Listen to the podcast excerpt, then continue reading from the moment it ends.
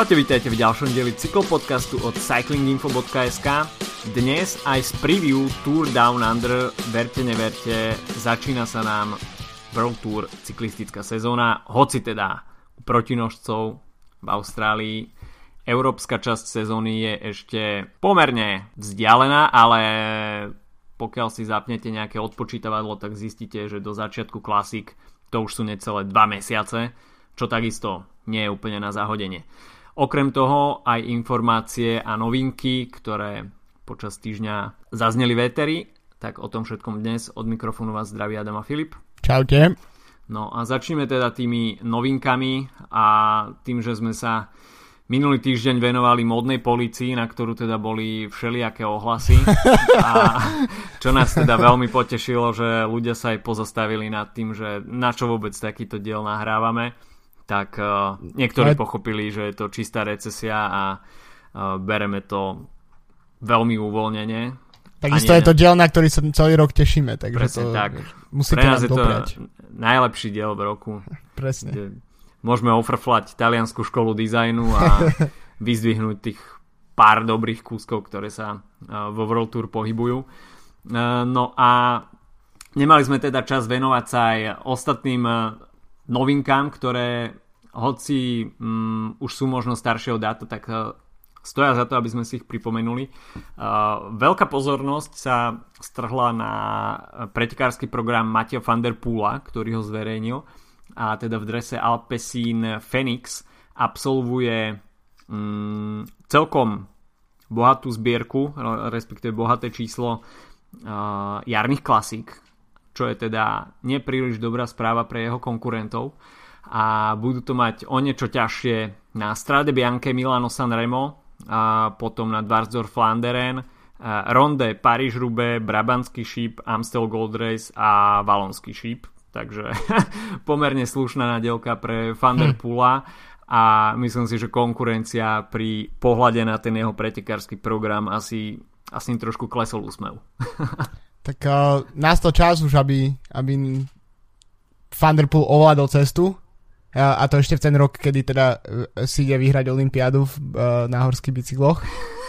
Takže ter, myslím si, že uh, je bolo jasné, že sa toto stane a myslím, že ne, proste už akékoľvek čakanie na najbližšie proste jeho uh, participácie uh, ak by sme mali čakať ešte rok na to, aby, aby skutočne definitívne ovládol cestu, tak by to bolo príliš dlho. Teraz je proste vhodný moment. Som naozaj úprimne fakt zvedavý, ako, ako to dopadne na Strade Bianche, na Milanu Sanremo. A myslím, že od Rube nemôžeme mať úplne veľké očakávania, ale mm. v podstate nikdy nevieme pri Thunderpoolovi. Ale myslím si, že už len ho vidieť niekde jazdí v týchto, v, v týchto pretekoch, aj keď to rovno nebude na víťazstvo, tak, tak bude to zaujímavé. Stačí si spomenúť na minuloročné ronde, mm. kde tam niekoľkokrát zachraňoval stratené preteky a myslím si, že to robí tie preteky zaujímavé a nejakým spôsobom uh, nepredvídateľné, takže ja sa veľmi teším na to, že Thunderpool ide, ide, ide teda takú už poloserióznu cestnú sezónu. No a byť teda tých klasikárov, tak uh, si, by som si overil, že to, čo sme nestihli v ére pred Thunderpoolom, tak uh, už asi v tejto ére nestihneme, takže uh, mu, musí byť každý spokojný s tým, čo má. no, k tomu sa pridá samozrejme Volt Fanart a o divadlo bude postarané, ale naozaj ten jeho program ma veľmi potešil, určite to bude uh, ďalší magnet, ďalší ťahák uh, do jarných klasík, takže určite veľmi dobrá správa, že máte Thunderpool zvolil takto štedrý klasikársky program, potom si dá samozrejme už pauzu a plne sa bude sústrediť na to svoje e, olympijské MTBčko. E, zatiaľ máte Thunderpool brázdi cyklokrosové preteky, kde tak sa mi zdá, že v roku 2020 už e, zopár absolvoval a všetky vyhral dokonca aj holandský majstrák, takže Chalanovi to sype celkom dobre. Myslím, že raz túto sezónu prehral, je, jeden jediný raz. Ano? Pre... Okay. Hej. Neviem, no. či to bolo už v tomto roku, ale v tejto sezóne jedný preteky nevyhral. Mm-hmm. OK. Tak, eh, ale bol druhý. Slabé. Čo si to dovolil. O 3 dní má narodeniny, 25 rokov, takže možno vyhrať cez víkend nejaké preteky na oslavu. Uh, takže toľko máte Thunderpool. Uh, ďalšia novinka, tak uh, respektíve novinky, tak uh, to sú dodatočné oznámenia o ukončení kariéry. Bernie Eisel oznámil ukončenie kariéry, ktorý bol takisto niekoľko rokov mm, spojený s Markom Cavendishom a robil mu lead out a dá sa povedať, že tie najlepšie roky kariéry strávil s ním v týme. No a takisto Ian Boswell, okolo ktorého bolo veľké ticho po tom jeho páde na Tyrene Adriatiku, kde si prihodil naozaj veľmi zlé zranenia a v podstate tá jeho rekonvalescencia neprebiehala asi tak, ako si predstavoval. On aj sám v rozhovore pre Cycling News spomenul, že tá jeho priorita bola, aby sa dostal naspäť e, do toho pretekárskeho rytmu. E, chcel odjazdiť e, v auguste, v septembri Vueltu a nejakým spôsobom ešte zabojovať o kontrakt. Mal to o niečo stiažené, keďže mu vypršala zmluva a Kaťuša sa spájala s Israel Cycling Academy, takže tých, tých miest mm, v tom týme na rok 2020 bolo logicky menej keďže týmy sa zlúčovali, ale stále proste nejakým spôsobom hľadal cestu, ako sa vrátiť späť, oslovili ho potom aj Američania Rally Cycling, ale v podstate už nejakým spôsobom nechcel, nechcel klesať do toho nižšieho levelu. No a ako povedal, tak počas tej rekonvalescencie, počas e, tých dní, e, týždňov, mesiacov mimo bicykla sa zrazu začal pozerať na ten uh, svet aj dianie, dianie v cyklistike trošku ináč a uh, nejakým spôsobom asi prišiel na to, že tá cesta to množstvo odriekania, ktoré je spojené s cyklistikou a hlavne návrat po, po takto uh, nepriaznivom zranení uh, je to proste toho veľa v porovnaní s tým, že čo by mu to asi mohlo priniesť, tak zvolil ukončenie kariéry a v podstate stal sa ambasadorom značky Vahu a budúcu sezónu, respektíve aj túto sezónu uh, uh, sa vrhne do grevelového pretekania, takže podobne ako Peter Štetina, tak, uh, tak uh, aj IM Boswell uh, začne, respektíve sa vrhne na uh, gravelové prašné cesty a uvidíme ho uh, pretekať v tejto disciplíne. No tak uh, ja som tiež uh, počúval dnes rozhovor s uh, Ianom Boswellom v uh, Cycling podcaste, tak uh, povedal, že to bol jeho šiestý otraz mozgu, hmm. čiže to už je, to už je proste to počet, teda, hej, človek naozaj zamyslí na to, že nad tým, že či má zmysel takto pokračovať. Uh, v podstate ako si hovoril, tak bude pracovať pre váhu, čiže pre výrobcov trenažerov hlavne, a myslím, že e, by mala táto značka aj dokumentovať v nejakej videosérii práve jeho pretekanie na prášnych cestách a nejaký ako prechod od uh, profi závodenia k uh, vlastne k dôchodku a, a, alebo mm. k obyčajnej práci svojím spôsobom. Zaujímavé ešte, keď sme boli aj pri tom Aizlovi, tak uh, vlastne obidva jazdci mali v podstate problémy s hlavou. Mm-hmm. Uh, Bernie Eisel teda ešte o niečo solidnejšie, teda, mm. pardon, solidnejšie, vážnejšie, nechcel som znevažovať Boswellové otrasy mozgu, to ani náhodou.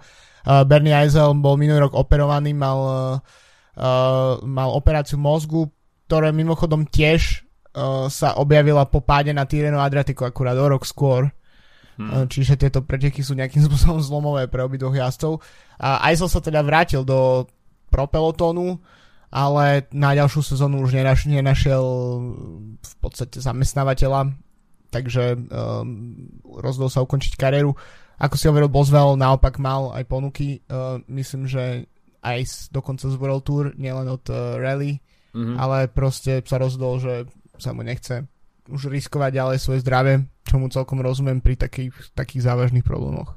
No, mňa najviac zaujalo to, že v podstate on nejakým spôsobom by sa aj bol schopný dať dokopy, ale opísal tam jeden vážny problém, ktorý má a to je problém so zrakom a adaptácia s tmy do svetla. Že proste mm. mu by robilo veľký problém, pokiaľ by sa na trase objavil nejaký tunel a išlo by sa s tmy a zrazu proste prešiel by tunel svetlo, takže on v tej chvíli na pár sekúnd má problém zaostriť a v podstate je nepoužiteľný, že tam by mohla vzniknúť taká nebezpečná situácia, že toto absolútne odmetal riskovať, takže problém, ktorý naozaj si bežný človek nevie predstaviť, tak v podstate pády v profesionálnej cyklistike, nielen teda v profesionálnej cyklistike, ale aj amatérskí cyklisti, keď padnú a je z toho takéto nepríjemné zranenie, tak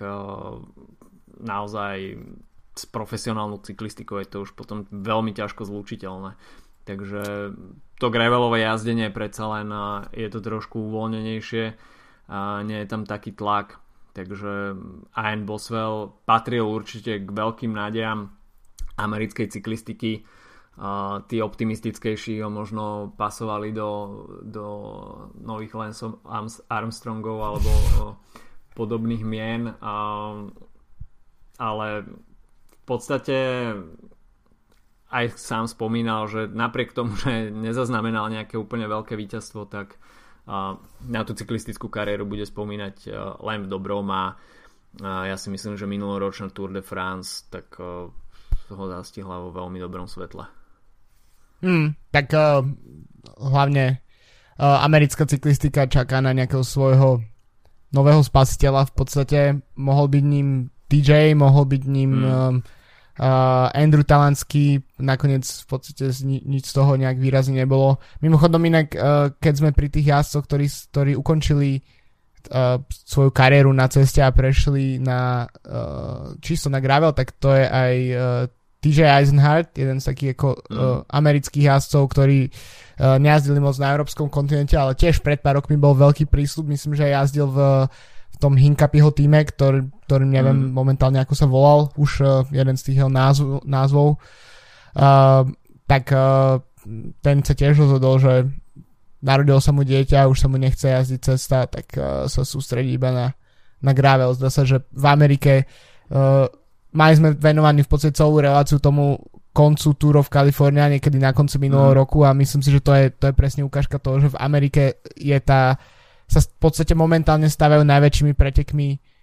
tie gravelové eventy ako mm. Dirty Kanza a podobne, takže myslím, že to je len ukážka toho nejakého boomu, ktorý tam momentálne funguje a myslím si, že pre samotné cestné preteky to nie je úplne dobrá doba teraz uh, a práve naopak uh, jazdci nepotrebujú zázemie týmu, ale robia si viac menej všetko sami, môžu mať individuálnych sponzorov. Vlastne jednu, jednu z vecí, ktorú Eisenhardt spomínal uh, v rozhovore, ktorú som s ním počúval, bol to, že vlastne pre neho bolo problematické, alebo teda všeobecne vo World Tour je problematické to, že uh, jazdci v podstate nemajú individuálnych sponzorov, že v podstate všetko musí liesť uh, oficiálne cez tým mm-hmm. a to nie je problém, keď je niekto keď niekto štartuje na, uh, na okruhu týchto gravel pretekov. Napríklad uh, vo World Tour je taký prípad uh, Wood van Aert, napríklad, ktorý je sponzorovaný v cyklokrose Red Bullom. Mm-hmm. Jazdí normálne v Red Bull Prilbe cyklokros a v drese Jumbo Visma, ale ako náhle prejde na cestu, tak uh, po Red Bull ani stopa. Čiže to je len taký uh, tak, taká odbočka trocha, že prečo sa vlastne toto všetko deje s tým gravelom a cestou. No, minulý rok takisto bola kontroverzia pri pódiu na Tour de France pod víťazným oblúkom teda na Champs-Élysées a Egan Bernal tam mal na šiltovke v podstate prekryté logo Ineosu svojimi okličkami. Tak to bolo takisto rozoberané, že v podstate Ineos, ktorý vráža do, do celého týmu neskutočné milióny eur, bol prekrytý okličkami, za ktoré, za ktoré možno Egan Bernal dostane, dostane pár tisícok, tak hm. to, bolo, to bolo tiež celkom vtipné, že v podstate sponzori sa prekryli a ten menší sponzor prebil toho, toho hlavného chlebodarcu, takže uh, asi toľko k týmto, uh, k týmto dvom ohlaseniam uh, konca kariéry. No a kým ostatní ohlasujú svoje stiahnutie sa z World Tour scény, tak prichádza aj veľký comeback a to konkrétne Björn Ries, ktorý hmm. kúpil spoločne so spoločnosťou Virtu Cycling tretinový podiel v týme NTT, čiže minuloročný Dimension Data. No a Björn Ries, ktorý pôsobil dlhé roky v či už ako aktívny jazdec alebo potom v ostatných štruktúrach vo World Tour, tak naposledy sme ho mali možnosť vidieť v Tinkofe, kde sa nerozišiel s Olegom Tinkovom úplne najlepšie. V podstate zo dňa na deň musel tým opustiť, tak potom založili spoločne mm, so svojimi majetnejšími kamarátmi Virtu Cycling, ženský tím. No a teraz aj mužský. Ženský aj, aj mužský. A teraz v podstate odkúpením podielu sa vracia späť medzi tie najväčšie ryby do World Tour. Čo samozrejme vzbudilo aj kontroverzie, keďže Björn Ries priznal svoju dopingovú minulosť ale v podstate je to persona, ktorá, ktorá má cyklistike čo dať a myslím si, že predtým eh, NTT, čiže Dimension Data, ktorý minulý rok eh, sa podkýňal vľavo vpravo, nevychádzalo absolútne nič. Môže byť Björn Ries celkom, celkom dobrý, eh, dobrý človek do týmu. No je to podľa mňa pre tým je to dôležité, uh, najmä v situácii, že naozaj tento tým vyhráva najmenej pretekov, alebo sú jedni z, ktorý, jedni z tých, ktorí vyhrajú najmenej pretekov v celom pro pelotone. To sa malo zmeniť s Mike, uh, Mikálom Valgrenom. Uh, mm. Ten sa minulú sezónu nezobudil, možno práve dánsky uh, čo to bude, manažer týmu, tak, mm. uh, tak nakopňujú svojho krajina. V podstate je to zaujímavý čas na návrat do pro, pre, do pro pelotónu pre Risa, pretože uh, dáni budú mať majstra sveta, tak majú generálneho manažera v uh, jednoho z World Tour tímov, tak um, určite to bude zaujímavé. No tak uh, Bjarne Ries je tiež známy tým, že dokázal naozaj z mnohých jazdcov dostať maximum, špeciálne mm-hmm. ešte v týme CSC, čiže mm-hmm. predchodcovi Saxobanku. Uh, takisto bol známy tým, že posielal svojich jacov na rôzne uh, zvláštne sústredenia počas zimy, čiže vyšlap na Kilimanjaro a rôzne vojenské tábory a podobne uh, a cvičenia, tak to si... To si že jo, tak to si presne nejaký taký rysov gulag si absolvovali jazdci. No a potom vlastne z World Tour zmizol tak uh, pred pár rokmi potom keď ho vlastne Tinkov uh, zachránil jeho tým a potom ho postupne vyšakoval podstate z tej pozície uh, manažéra týmu v podstate Reese bol odidený z, zo svojho týmu, ktorý, ktorý zakladal v podstate. No a potom, to už si asi všetci pamätáme, že tým Olega Tinkova potom nepokračoval. Uh, po, v podstate bolo to predtým tesne ako Sagan prestúpil uh, do Bory a to mm. bol mhm. vlastne v tom čase nastal koniec tohto týmu. No Virtu Cycling mal minu, čo, zo ženskej stránky mi, mi, mimoriadne vydanú sezónu, pretože sa im podarilo post, uh, podpísať uh, Martu Bastanelli, čo mm-hmm. bola bývalá majsterka, teda je bývalá ma- majsterka sveta. Minulú sezónu vyhrala napríklad preteky okolo Flámska, ale na jar bola takže jednou z najdominantnejších pretekárok a v podstate tomu týmu to prinieslo obrovské uh, obrovské výsledky, napriek tomu sa rozhodli teda v tom týme nepokračovať, čo je, čo je podľa mňa celkom škoda. Mm tak uvidíme teda, aké budú kroky Bierna Rísa, či príde v týme NTT k zlepšeniu, pretože od takého dna, aké sme videli minulý rok, sa dá asi iba odraziť a NTT nemá vôbec zlý tým, takže o, asi je to prísľub pre, o, pre tento tým, ktorý má určite potenciál túto sezónu opäť oživiť tú svoju zašlú slávu. Takže toľko Björn Ries. No a ešte sme mali možnosť sledovať celkom dobrú kontroverziu a toto je na slovenskej scéne nepríliš vydané, aby sa do seba pustili takto dve skupiny. Čiže zástupcovia cyklistického zväzu a kritici, respektíve odporcovia terajšieho vedenia a konkrétne to bolo teda otvoreným listom pre prezidenta Slovenského zväzu cyklistiky Petra Prívaru, kde mu boli vytknuté jeho aktivity. Privara už aj odpovedal a tie odpovede boli také nemasné, slané, možno trochu vyhýbavé. Také funkcionárske by som to nazval. A uvidíme, že aké budú ďalšie reakcie. V podstate do fungovania zväzu nevidíme ani jeden, ani druhý, ale asi jediné, čo mi, čo mi tak vyslovene vadí a možno to vadí aj iným ľuďom, že tá prezentácia slovenskej cyklistiky na vonok je naozaj nablískaná, vyleštená, ale všetko to má na svedomí jeden človek, hm. bez ktorého by sme naozaj boli počtom UCI bodov na úrovni krajín rozvojových cyklistických krajín a všetko zabezpečuje jeden, jeden jediný muž Peter Sagan a, a nemá nástupcu, nemá výraznejšiu konkurenciu a možno cítiť aj v spoločnosti v tých cyklistických kruhoch nejaký taký nevyužitý potenciál. Samozrejme nie je to o tom, alebo nie je automaticky zaručené, že príde teraz množstvo talentov, z ktorých uh, proste vzídu profesionáli a zrazu o, o 5-10 rokov bude mať Slovensko 20-30 jazdcov vo World Tour. Tak to ne, určite nefunguje, ale um, nevidím aspoň ja osobne uh, nejaký taký viac zužitkovaný ten potenciál, ktorý Sagan priniesol. On je na scéne už uh, dajme tomu 10 rokov a za tých 10 rokov ok, posunuli sa dajme tomu preteky okolo Slovenska, teraz je z nich uh, sú z nich preteky, ktoré navštevujú World Tour týmy a radi sa sem vracajú, to je určite pozitívum, ale stále nemáme postavené slúbované cyklistické centrum, uh, krytý velodrom nemáme a, a 10 rokov je dosť dlhá doba na to, aby sa v týchto veciach niečo pohlo. Ten prístup tam, prísľub tam stále je, ale opäť má to byť niekde pri Orechovej potvoni, čo je pre mňa lokalita absolútne nezrozumiteľná.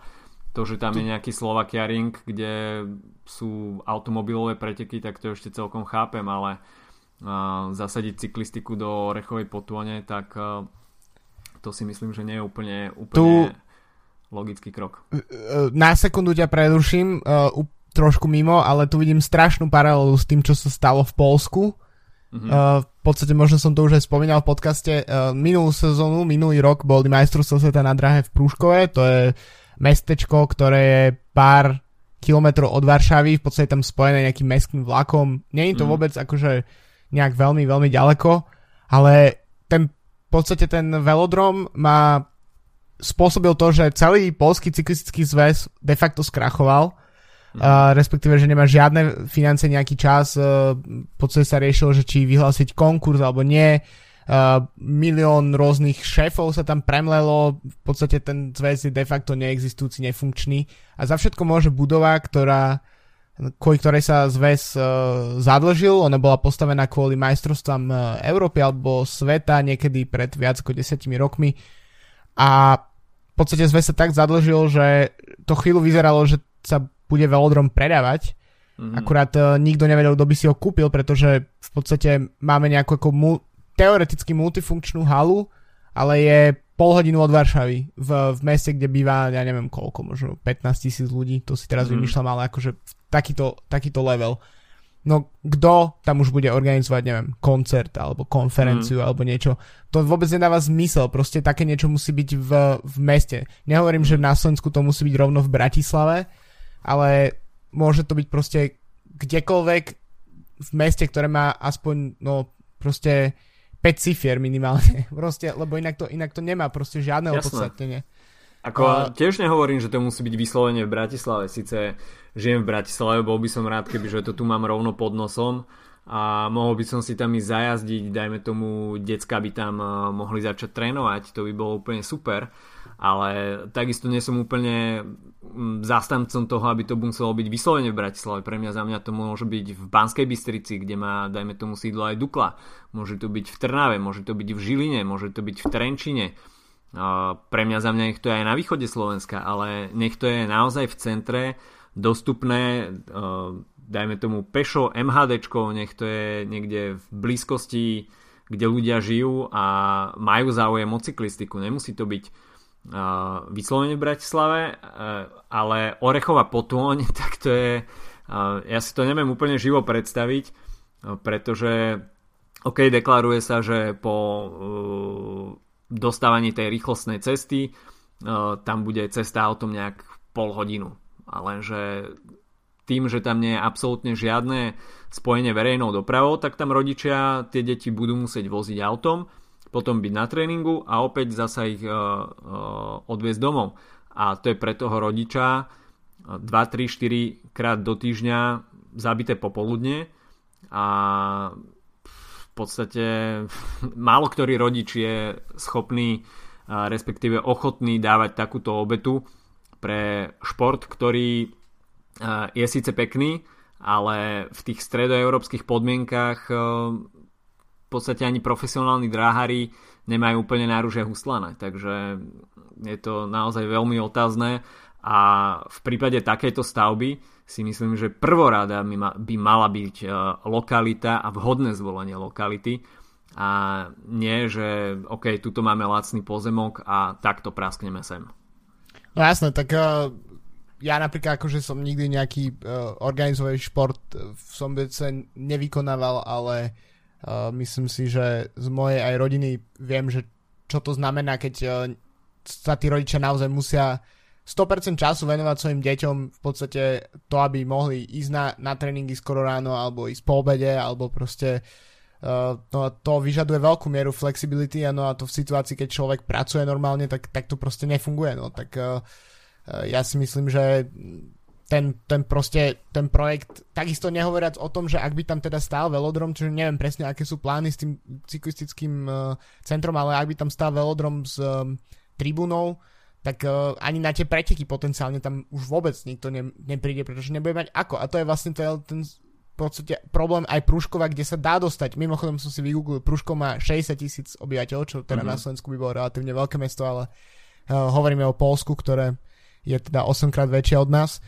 Uh, takže to je, to je proste to je problém pre v podstate pretekov nezorganizuješ, nezorganizuješ vo velodrome toľko, aby si si úplne v pohode celú sezónu vystačil, neviem, zo vstupeniek alebo z niečoho, mm. pretože uh, v podstate aj napríklad ja uh, žijem už roky v Berlíne, uh, som zvyknutý na to, že tu velodrom mám dve, maximálne tri príležitosti do roka ísť sa pozrieť cyklistiku uh, na velodrom, ktorý mm. tu stojí Čiže t- teraz o mesiac budú majstrovstvá sveta, v januári býva 6 dňová, minulú, minulú sezónu boli majstrovstvá Nemecka napríklad na drahe, uh, ale tých príležitostí nie je jednoducho viac. Predtým tam mm. bol Svetový pohár, Európsky šampionát, to sa ako opakuje, tie miesta sa rotujú, čiže nemáme každý rok majstrovstvá Svetový pohár a podobne v jednej lokalite.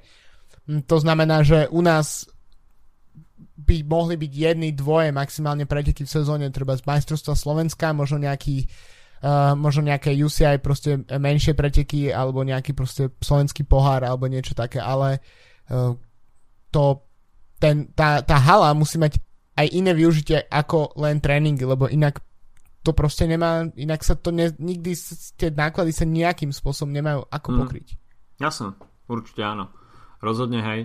No a aby sme sa ešte teda nezaciklili úplne na tom velodrome, tak ďalšia taká výtka bola, že neboli vyplatené ešte odmeny organizátorom, ktorí organizovali majstrovstva Slovenskej a Českej republiky v roku 2019 v Trnave. Tak toto si myslím, že tiež nie je úplne dobrá vizitka zväzu a sami teda organizátori na to už pred niekoľkými týždňami upozorňovali, že tie odmeny ešte stále nevideli. No tak nie som vôbec fanúšikom uh, neplnenia takýchto dohôd, takže to tiež vrhá uh, trošku tieň na uh, konanie Slovenského zväzu cyklistiky. No a ale samozrejme nevidím úplne, úplne do toho fungovania. Možno čo mi ešte vadí na, na celom tom fungovaní slovenskej cyklistiky, respektíve organizovaní pretekov, tak keď sme robili pri tom rozbore zániku pretekov okolo Kalifornie prieskum medzi organizátormi, ako sú preteky financované, tak 90% odpovedí bola, že preteky sú financované sponzormi. A preteky okolo Slovenska organizuje Slovenský zväz cyklistiky a podstate na tieto preteky idú aj finančné prostriedky zo zväzu a nie, nie sú to úplne malé čiastky.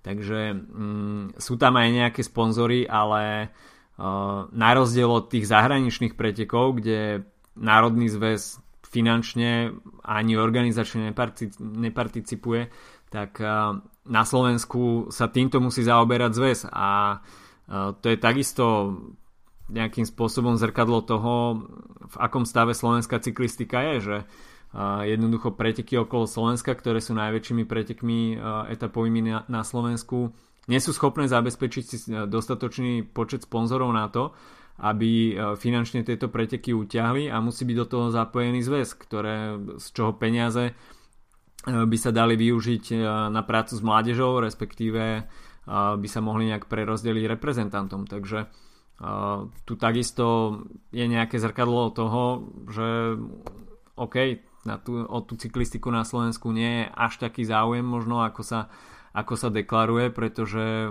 pokiaľ by vedela uh, pritiahnuť dostatočný počet ľudí, tak by boli pritiahnutí aj sponzory a preteky okolo Slovenska by možno nemusel financovať zväz, ale bol by schopný uh, zabezpečiť si financie od sponzorov. Takže neviem, ako zhodnotiť úplne ten otvorený list.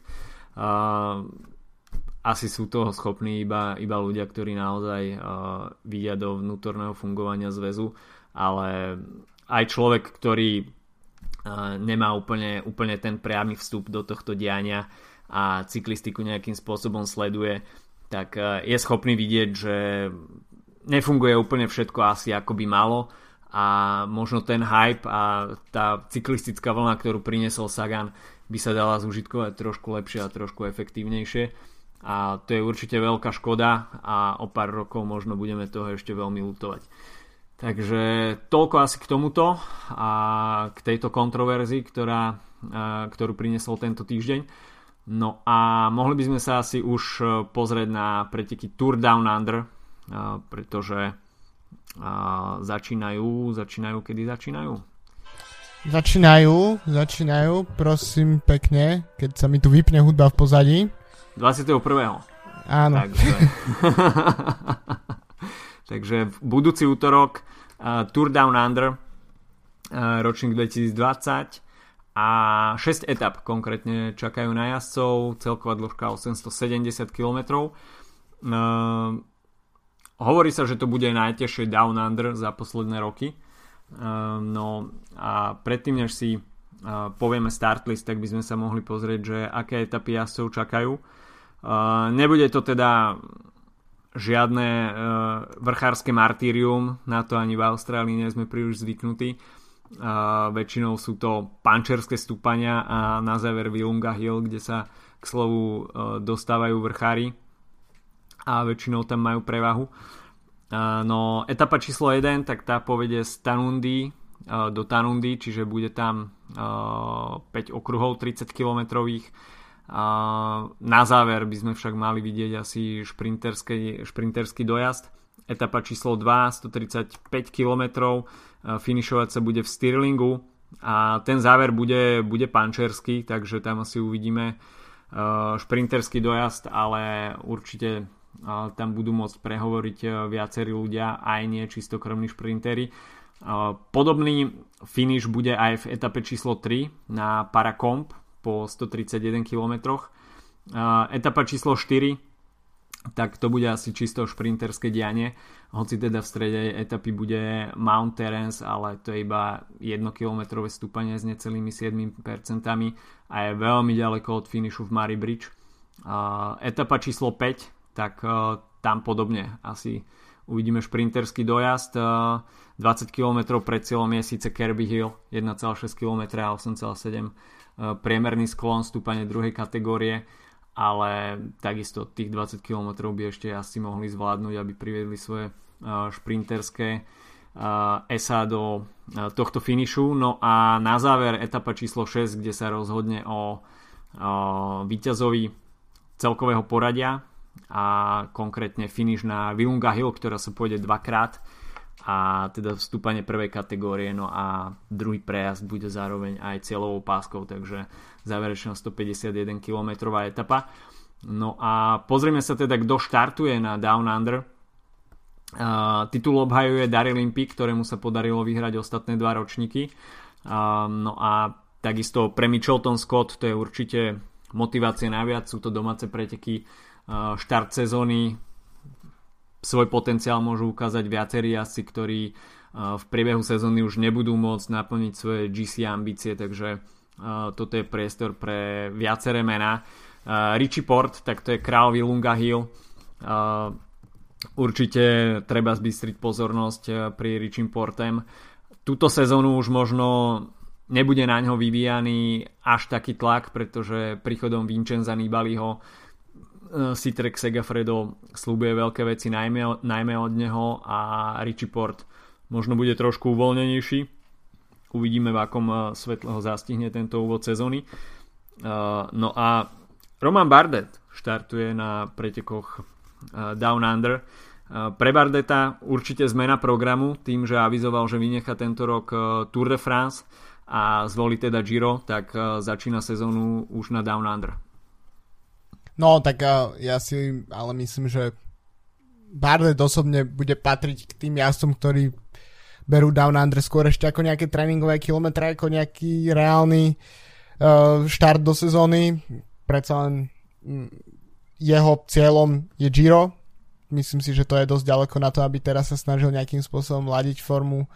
Čiže myslím si, že je zaujímavé vidieť Barneta na štarte Down Under, ale myslím, že tie preteky nie sú ani dostatočne ťažké pre ňoho a ani vlastne dostatočne motivujúce na to, aby tam, aby tam čo, čokoľvek výrazné odjazdil. Na druhej strane, ako hovoríš, Richie Port môže byť zaujímavý. Uh, v podstate už minulý sezónu podľa mňa dosť opadli tie vášne o tom, že teda či sa mu niekedy podarí vyhrať Grand Tour alebo nie. Myslím si, že väčšina sveta sa zmierila s tým, že sa mu to asi, vrátane asi aj jeho, že sa mu to asi nikdy nepodarí. Mm. Uh, podstate minulú sezónu nemal ani nejakú veľmi výraznú, predtým zvykol ovládať rôzne týždňové etapáky, teraz uh, v podstate minulú sezónu najvýraznejší výsledok je práve na Vilunga Hill, kde Eh, vyhráva v podstate každý rok a myslím si, že je len málo etap nejakých uh, týždňových pretekov v kalendári, ktoré by boli tak spojené s jedným konkrétnym menom, ako to je práve Vilunga Hill a Richie Port. Myslím, že to je určite zaujímavé.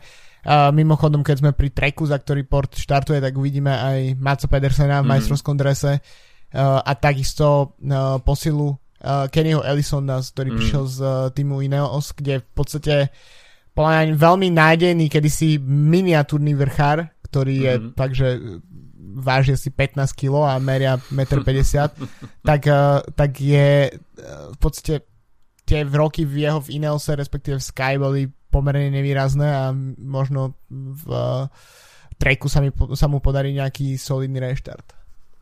No, keď sme pri posilách, tak takisto premiéru v drese Age Desart zažije Andrea Vendrame, uh, talianský pretekár. No, Team Ineos privádza zaujímavú zústavu uh, k protinožcom a to konkrétne Roana Denisa, ktorý už absolvoval aj austrálsky šampionát, o ktorom sme sa mimochodom nezmienili. Rohan Dennis tam nedokázal uh, zvíťaziť a Luke Durbridge ho porazil v individuálnej časovke. No a Cameron Mayer z uh, Mitcheltonu Scott, tak uh, tomu sa konečne podarilo získať zlato-zelený majstrovský austrálsky dres takže ten uvidíme aj na Down Under keďže Cameron Mayer bude štartovať na Mitcheltone Scott takže po rokoch snahy sa mu to konečne podarilo no a späť Gineosu tak uh, Rohan Dennis tam bude mať uh, pravdepodobne líderskú pozíciu hoci štartuje aj Pavel Sivakov takže uvidíme ako sa preteky vyvinú uh, preteky sú bez individuálnej časovky ale uh, Rohan Dennis Patrick Jason, ktorí vedia v Austrálii zajazdiť veľmi solidné preteky. Je to takisto víťaz z roku 2015, takže Down Under mu vôbec nie sú cudzie preteky. No a potom samozrejme sú tam ešte nejakí jazdci, ktorí môžu prehovoriť do GC, napríklad Diego Ulisi, tak jemu by ten profil pretekov mohol, mohol sedieť. Je to jazdec, ktorý dokáže sa presadiť v tých pančerských finišoch, no a štartuje takisto v drese Astany aj Luis Leon Sanchez, ktorý ktorého víťazstvo v GC na Down Under je pomerne dosť už bradaté. V 2005, prosím pekne, vyhral hm. GC. no, tak uh, Tedy som mal sladkých 16. a, a kedy, kedy uh, Andre Greipel vyhrával svoje etapy 2010. Na... OK, tak to tiež už solidne, solidne dávno. Ale, ale jo, na Luis Leona Sancheza sa to nechytá. Ale v podstate pred nahrávaním sme sa bavili, že, že Luis Leon Sanchez ešte zďaleka vôbec nie je takým starým cyklistom, že uh, teda v novembri mal 36 rokov, čo samozrejme už smeruje už je bližšie k dôchodku ako nie, ale napriek tomu je to uh, veľmi v podstate stále výkonnostne výborný cyklista uh, a pamätník v podstate takých tímov, ktoré už zmizli z cyklistickej mape. Hmm. Za, začínal ako stážista v Once Erosky, potom jazdil v Liberty Seguros, čiže to je ten tým, ktorý sa tak uh, pomerne za nešťastných okolností zmenil na Astanu Uh, a potom takisto jazdil v, v Movistare dnešnom, ale ešte pod tým názvom, ktorý uh, ja sa vždy bojím vysloviť, to je KD Epaň, asi, podľa tej banky. Uh, takže, a takisto jazdil v Rabobanku, takže to je, že naozaj uh, taká, taká kolekcia uh, kedysi dôležitých tímov, ktoré v podstate buď dnes už neexistujú, alebo sa volajú úplne inak a existujú úplne inak, že, že naozaj uh, podstate väčší pamätník v pelotone môže byť asi len Alejandro Valverde momentálne. Asi áno, asi áno. Eh, no keď sa vrátime ešte k tým jasom, ktorí by mohli prehovoriť do GC, tak eh, Ben Hermans z týmu Israel Star, Startup Nation, uh, takisto je tam George Bennett uh, z týmu Jumbo Visma, uh, no a Simon Yates ešte, ešte v drese uh, Micheltonu Skoda, ale uh, pravdepodobne všetko bude hrané na to, aby Daryl Impy sa mu podaril ten víťazný hetrik. No aby sme nezabudli spomenúť šprinterov, ktorí budú mať takisto určite niekoľko príležitostí prehovoriť do výsledkov etap, tak Caleb Ewan, domáci jazdec v drese Lotto Soudal, no a potom uvidíme viacero premiér po zmenách dresu, Sam Bennett z Deconing Quickstep v írskom majstrovskom drese, v európskom majstrovskom drese Elia Viviani z Kofidisu. No a potom uvidíme takisto veľký comeback do World Tour od Andreho Greipela, ktorý je rekordérom v počte víťazstiev na Down Under, takže uvidíme, či v drese Israel Startup Nation pridá nejaký, nejakú, nejaký ďalší zárez na Down Under. Hm. No to uh, uvidíme, že nakoľko je uh, teda Greipelov príchod do Izraelu takým akože snaha o ešte nejak, niečo vytlc z tých nôh, alebo či to už je teda naozaj účasť uh, na podporu iných jazdcov. Neviem, či sú v podstate, či napríklad je lepší šprinter momentálne Rick Zabel alebo Andre Greipel, ja by som si mm. si skôr sadil momentálne na Ricka Zabela z tohto týmu. Je to možné. Ale uvidíme. No. Samozrejme, tá homba za tým okrovým dresom uh, prináša určité zvraty a v podstate človek sa musí od začiatku pohybovať stále vpredu, získavať bonifikačné sekundy, pretože uh, tento typ pretekov a down under rozhodujú sekundy a väčšinou to býva rozdiel uh, do 10, do 20 sekúnd. Takže každá sekunda sa počíta a presvedčili sa o tom jazdci aj minulý rok v podstate Richie Port aj keď sa mu podarilo dropnúť Dariho Impi, Darila Impiho na nejakom kopci tak Daryl Impy sa dokázal vždy v zjazde alebo niekoľko kilometrov po vrchole kopca závisiť za ňo a to bol vlastne aj kľúč Darila Impyho minulý rok pri obhajobe víťazstva na Down Under. Myslím si však, že Richie Port by mohol byť túto sezónu na Down Under o niečo viac pripravený a trošku viac uvoľnenejší. Ten jeho program asi nebude tak nabitý, ako som už povedal, tá pozornosť uh, padne na Vincenza Nibalio. Takže môj typ je Richie Port. No, uh, ja by som sa pozeral presne na Port, uh, Daryl Impey, proste staré známe mená. Dokonca by ma možno ani úplne neprekvapilo, keby, keby sa tam zadarilo Luis Leonovi Sanchezovi a Pavel Sivakov asi z iného sú z takej tej novej generácie. E, predsa len Sivakov môže mať o niečo väčšiu motiváciu e, vyhrať nejaké preteky, pretože pri momentálne nabitej súpiske tohto ročnej Ineosu, tak e, jeho príležitosť byť lídrom na Grand Tour práve po mne ešte nejaký čas bude, bude na toto čakať pokiaľ sa nestane niečo náhodné, ako tento rok na Gire, keď v podstate Sivakov bol líder. Mm-hmm. Uh, takže si myslím, že on tiež môže mať motiváciu vyhrať celkový, cel, celkovo v tej generálke. No, takže toľko asi uh, preview Down Under. Ešte sme zabudli spomenúť, uh, že boli už udelené divoké karty na Giro d'Italia.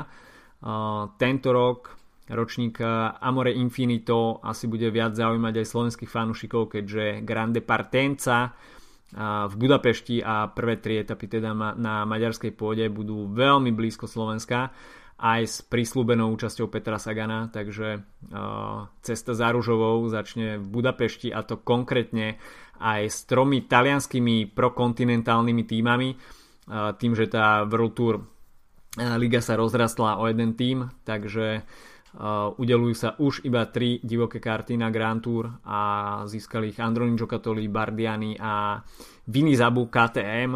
Tým, že Nipovini Fantini ohlasilo konec činnosti ku koncu roku, tak uh, v podstate nikomu sa neušiel Čierny Peter z tých talianských prokontinentálnych hm. tímov a asi všetci budú spokojní.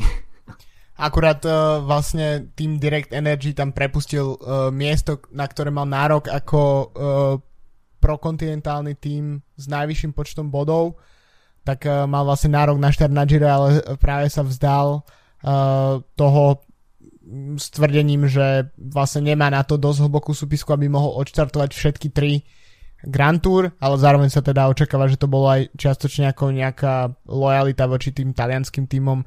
Podľa mňa inak celkom škoda, rozumiem tom, prečo už tak málo týmov štartuje na Grand Tour, lebo tak snažíme sa kvôli bezpečnosti zmenšovať počet jazdcov a tímových aut a podobne, ale podľa mňa je to škoda, že sa v podstate na Grand Tour dostanú už len tri prokontinentálne týmy s tým, že je v podstate momentálne jasné, že keďže neexistujú talianské World Tour týmy, tak na Gire to budú iba talianské týmy, na Vuelte to budú iba španielské týmy, keďže tam je jediným týmom mimo nich v World Tour Movistar. A tým pádom Tour de France samozrejme sa zameria na tie francúzske týmy, ktoré uh, sú ktoré nie sú vo World Tour, takže rozumiem, prečo sa to robí, je to marketingové, je to proste dôležité a pre tie krajiny jednotlivé, ale je to podľa mňa škoda, že uh, práve napríklad uh, tým, ako je uh, Alpecin Fe- s uh, Matej van der Polom sa nakoniec nedostane na žiadnu Grand Tour, um, pretože je jednoducho mimo hry Uh, a takisto to vlastne znižuje ako keby uh, motiváciu jazdcov jazdiť niekde inde ako vo World Tour. Mm. Pretože uh, v podstate ak by napríklad uh, napríklad Nairo Quintana, hej, je, tento rok nie je World Tour, ale je jasné, že jeho tým Arka dostane, alebo teda už aj dostal uh, tú divokú kartu na túr, tak eh, pre tento tým je všetko vybavené. To francúzsky tým je to jediný štart v roku, ktorý potrebuje t- tým so štartom na Tour de France spája, že bude štartovať na Dauphine alebo Paríž Nice a podobne, takže to je úplne v pohode, ale ako náhle si prokontinentálny, prokontinentálny tým z inej krajiny, napríklad už len z Belgická alebo z, z UK alebo z iných silných cyklistických krajín, tak sa práve po mne na žiadnu Grand Tour nedostaneš, pokiaľ mm. nespravíš World Tour tým. A to je plná veľká škoda, pretože to uh, ochudobňujete, ochudobňujete tie preteky jednoznačne, podľa mňa. No preto asi bolo aj vymyslené to pravidlo, že najlepší pro kontinentálny tým bude mať uh, jednu miestenku, ale staré známe, no, prokontinentálna licencia, najhoršia licencia. Musíš no. mať dostatočne silných jazdcov na to, aby si bol konkurenceschopný aj na veľkých pretekoch, kde dostaneš divokú kartu, ale nemáš zaručené miesto na pretekoch, takže... Musíš byť marketingovo zaujímavý tiež, no. prost, že, že je to tak, že môžeš mať zaujímavý tým. Napríklad uh, ten uh, francúzsky prokontinentálny tým um, uh, BNB, mm-hmm. uh, neviem ako sa teraz už volá, je to ten zelený, kde jazdí Brian Cockart, tak uh, ten um, jednoducho dostal toho Černého Petra, myslím, dva roky po sebe. Je podľa mňa mhm. zázrak, že ten tým ešte existuje. Teraz sa konečne dostal, dočkal po tých rokoch. Ale je to v podstate no je to, je to problém tam potom získať aj nejakých jazdcov, pretože oni, oni tam pôjdu tí lepší, tí lepší jazdci z World Tour tam pôjdu jedine v situácii, že už pre nich neexistuje vo World Tour kontrakt. To znamená, že mm-hmm. proste sú uh, odpadlíci z World Tour, ktorí idú do, do tých pro Conti tímov a v podstate jediná ich možnosť je ísť do uh, pro Conti tímov jednej z týchto troch krajín. Takže to je, inak sa proste na Grand Tour nedostaneš. Asi tak, no. Týmto nepríliš optimizmom by sme to mohli dnes zakončiť. Takže Down Under 21. januára už budúci týždeň začína World Tour sezóna. Uvidíme, čo nám a, si predvedú. Snad sa tie požiare, ktoré Austráliu a, trápia, nerozšíria a uvidíme naozaj plnohodnotné preteky. Takže počujeme sa opäť o týždeň, majte sa pekne, čau čau. Čauko.